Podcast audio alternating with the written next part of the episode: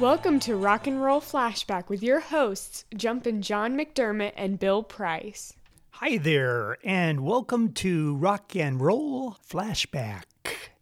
I'm Jumpin' John, and we'll be looking back at some of rock and roll's greatest artists, songs, and stories. Today's podcast is called Psychedelia in the 1960s and 1970s, Part 2.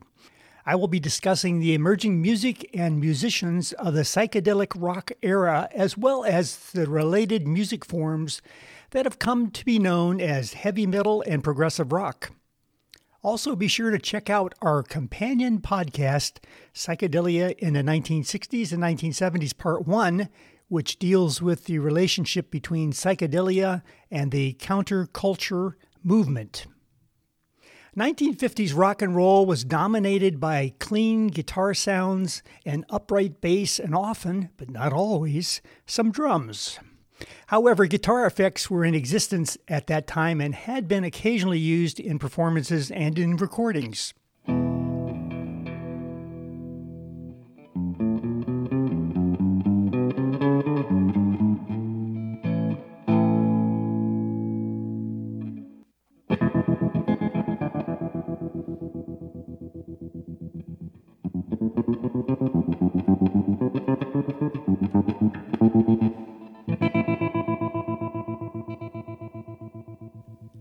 That was a comparison between a clean guitar sound and the sound from an amplifier with built in tremolo.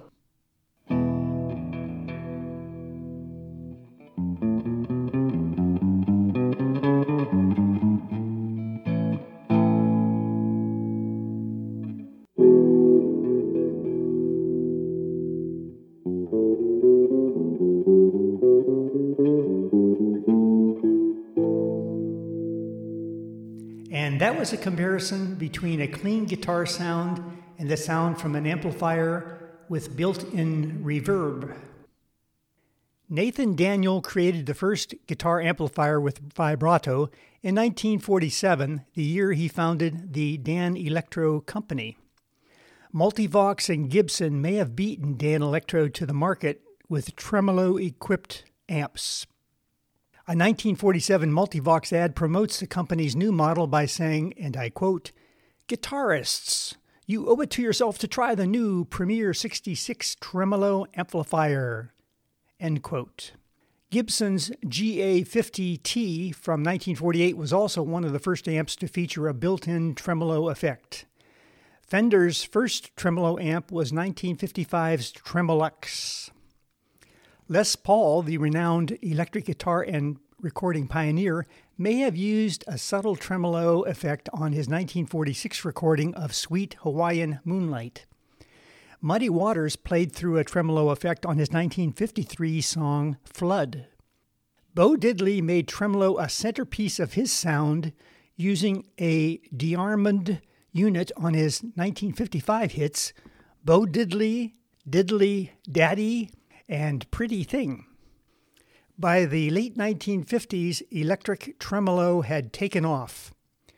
Duane Eddy incorporated it in many of his recordings. He obtained a DeArmond unit in 1957 and used it on Rebel Rouser the following year.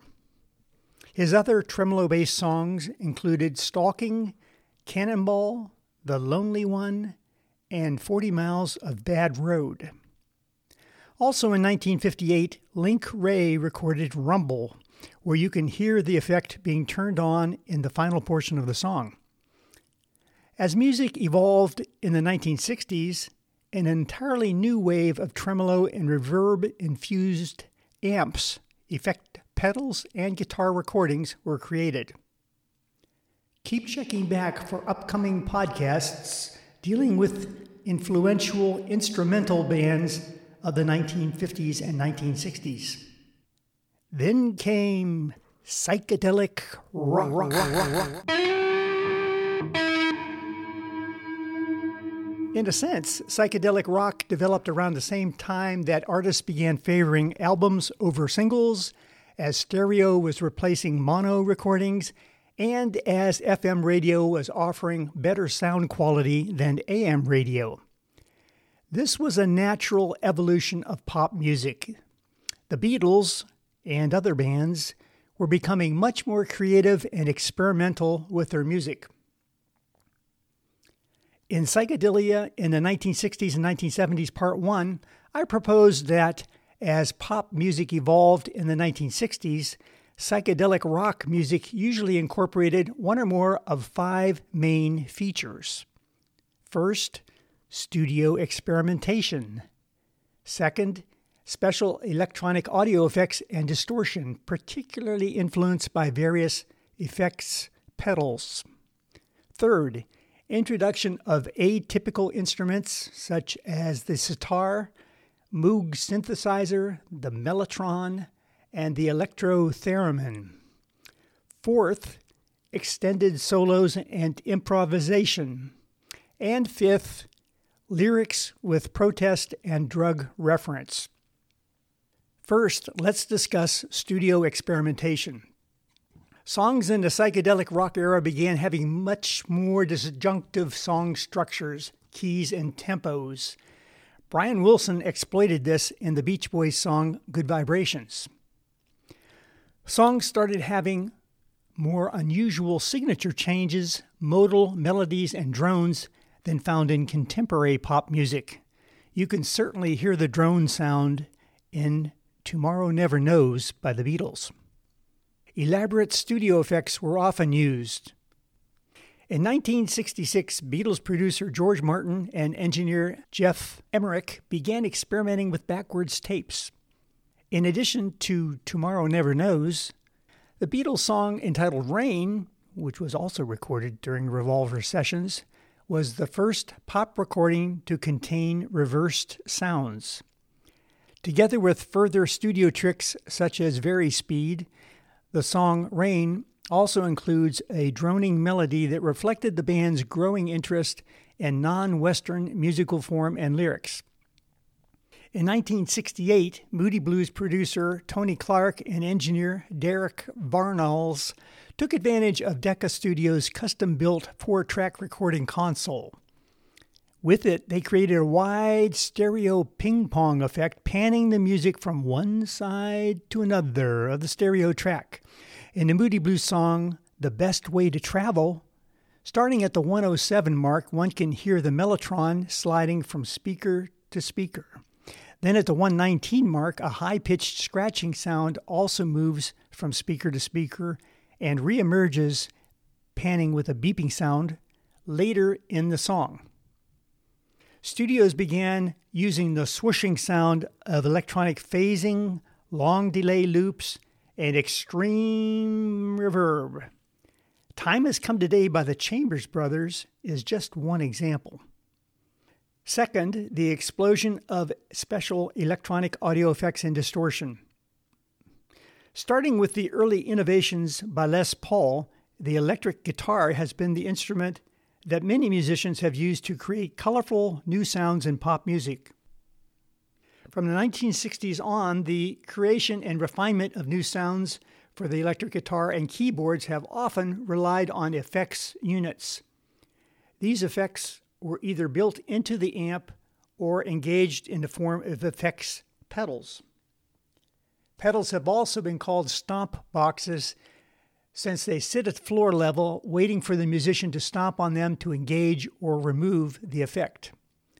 As musicians began experimenting with various effects pedals and the Moog synthesizer, electric guitars were often used with feedback, fuzz fuzzbox, and wah wah effects units.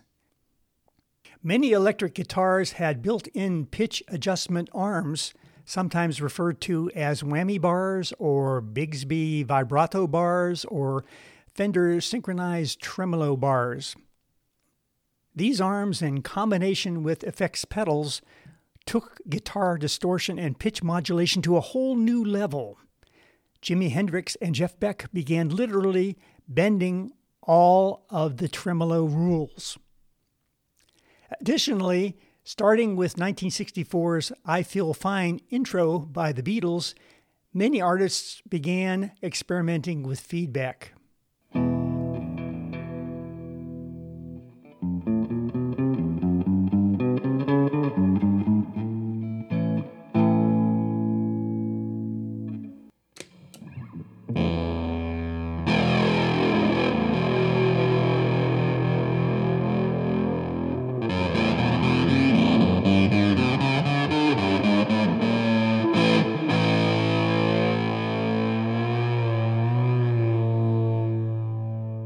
Was a comparison between a clean guitar sound and the fuzz sound of a big muff pedal.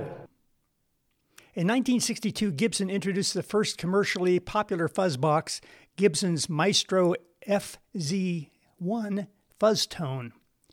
Keith Richards used a fuzz tone on the Rolling Stones' 1965 hit, I Can't Get No Satisfaction, which boosted the effect's popularity. It initially retailed for around $40 and gave guitarists a chance to experiment with distortion effects.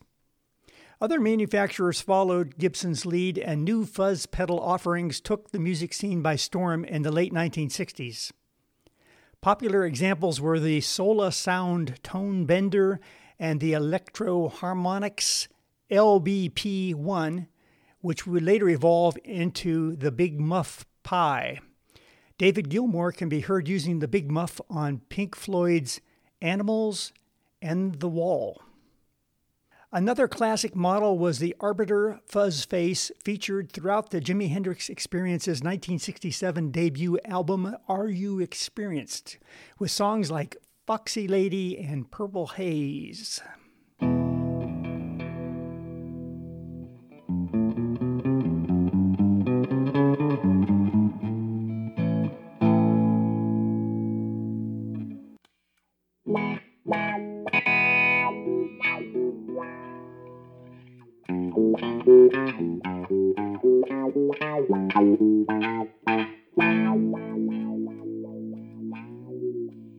Was a comparison between a clean guitar sound and the wah wah sound of Dunlop's Crybaby pedal. By rocking the wah wah's treadle back and forth, sound sweeps up and down the frequency spectrum of an instrument. This is similar to turning the tone knob on an electric guitar back and forth while playing. This action can produce vowel like sounds similar to human speech. The original wah design was created in November 1966 by Brad Plunkett at the Thomas Organ Company, and soon after, the Crybaby wah soared in popularity.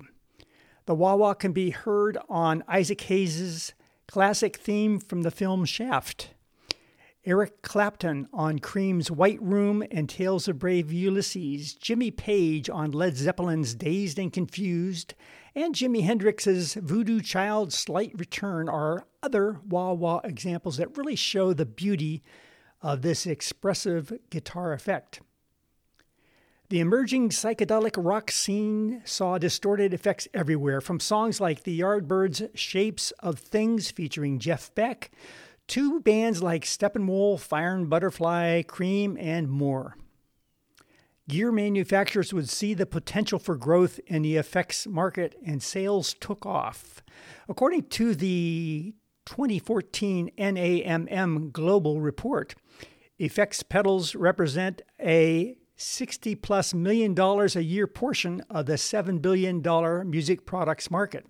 More than a million pedals and effects devices are now purchased annually, creating a multitude of distorted sounds. Third, there was the introduction of atypical instruments such as the sitar, Moog synthesizer, the mellotron, and the electro-theremin. Exotic instrumentation and non Western instruments, specifically those originally used in Indian classical music such as the sitar, tambura, and tabla became common. Elements of Indian music and other Eastern music, including Middle Eastern modalities, were being used. The Beatles' Norwegian Wood from the December 1965 album Rubber Soul marked the first released recording on which a member of a Western rock group played the sitar. The song sparked a craze for the sitar and other Indian instrumentation, a trend that fueled the growth of raga rock as the Indian exotic became part of the essence of psychedelic rock. Other examples include the music of Ravi Shankar, Donovan's Hurdy Gurdy Man, the Kinks' See My Friends, and the Moody Blues in Search of the Lost Chord album. Musicians also began experimenting with new electronic instruments.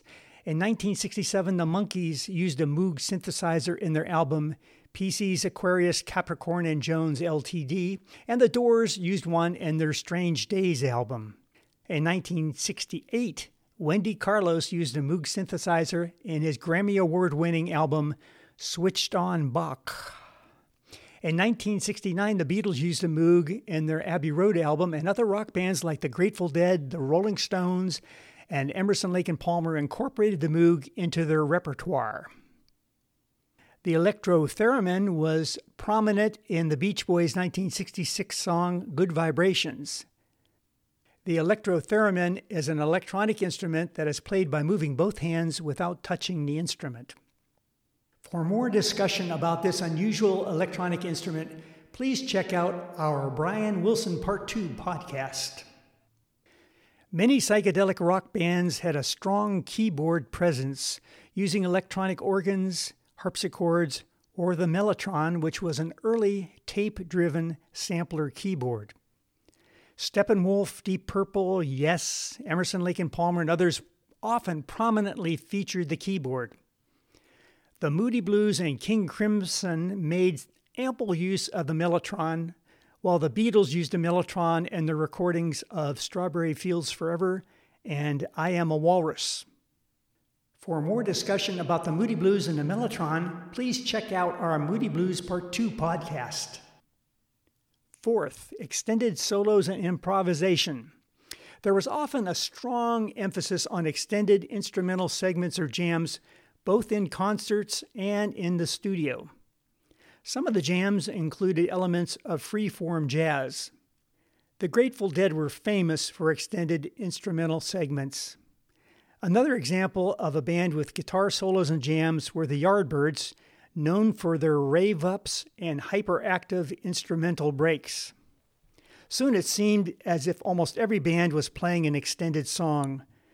Cream's Spoonful, Blind Faith, Had to Cry Today, and Do What You Like, The Doors, Light My Fire, Iron Butterfly's, In-A-Gadda-Da-Vida, Creedence Clearwater Revival, Susie Q, and so on. Fifth, lyrics with protest and drug reference. Early rock and roll lyrics tended to be rather bland. However, a few songs were spiced up with sexual innuendo. In the early 1950s, songs like Work With Me Annie and Roll With Me Henry kept the Federal Communications Commission busy due to their sexually explicit lyrics. Prior to 1960, there were also numerous songs of protest by folk singers like Woody Guthrie and Pete Seeger. Starting in 1962 with Bob Dylan and continuing in 1965 with Barry McGuire's Eve of Destruction, the anti establishment wave that was sweeping America led to new songs of protest.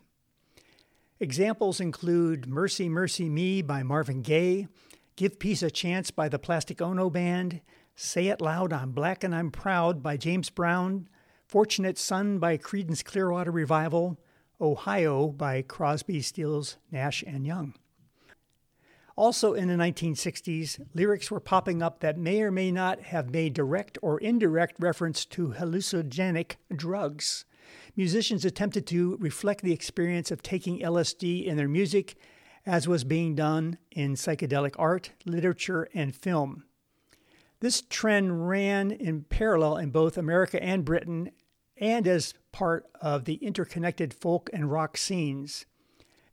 Just a few examples are Lucy in the Sky with Diamonds by the Beatles, Legend of a Mind by the Moody Blues, Sunshine Superman by Donovan, Eight Miles High by the Byrds, White Rabbit by the Jefferson Airplane, Crystal Blue Persuasion by Tommy James and the Shondells.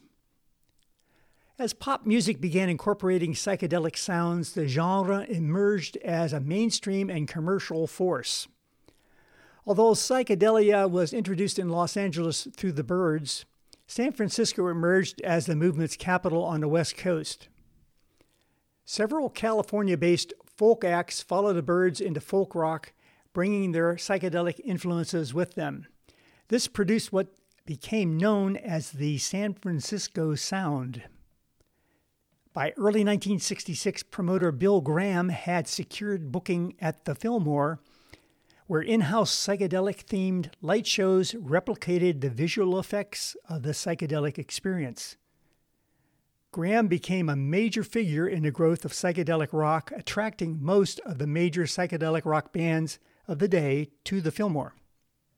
On December 4, 1965, the Grateful Dead was said to have introduced acid rock in front of a crowd of concertgoers in San Jose, California. Their stage performance involved the use of strobe lights to reproduce the effects of an LSD trip.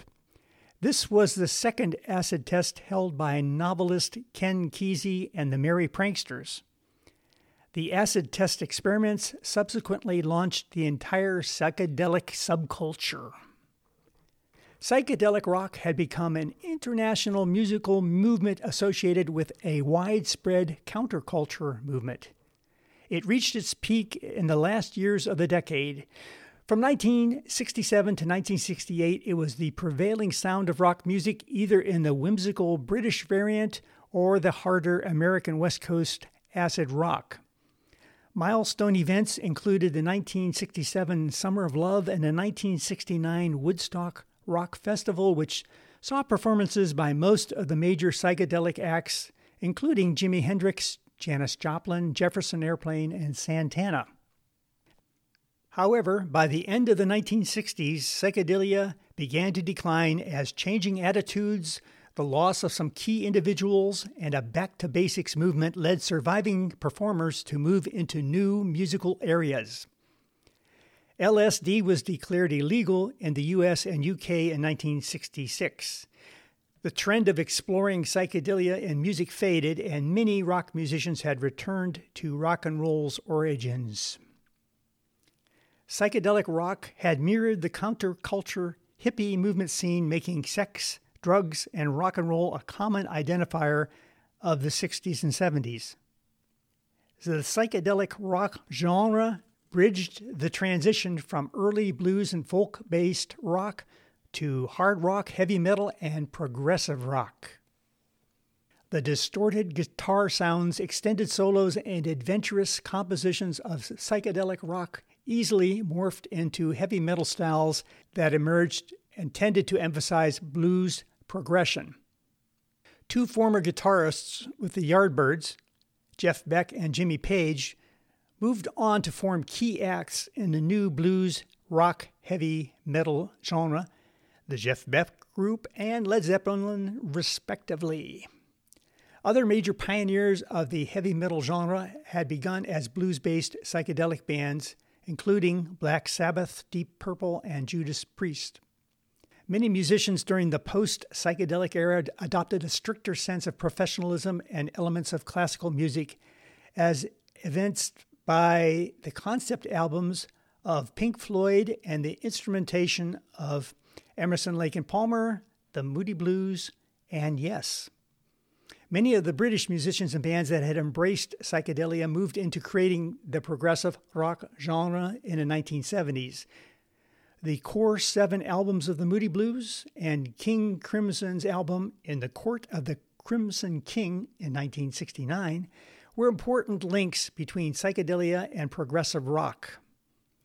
Another development of the post psychedelic era was more freedom with marketing of the artist and their records, such as with album artwork. This has been Rock and Roll Flashback, a look at psychedelia in the 1960s and 1970s, Part 2 The Emerging Music and Musicians of the Psychedelic Rock Era, as well as the related music forms that have come to be known as heavy metal and progressive rock. Be sure to check out our companion podcast, Psychedelia in the 1960s and 1970s, Part 1, where I discuss the relationship between psychedelia and the counterculture movement. I'm Jumpin' John McDermott, and until next time, rock on, rock on, rock on, rock on, rock on.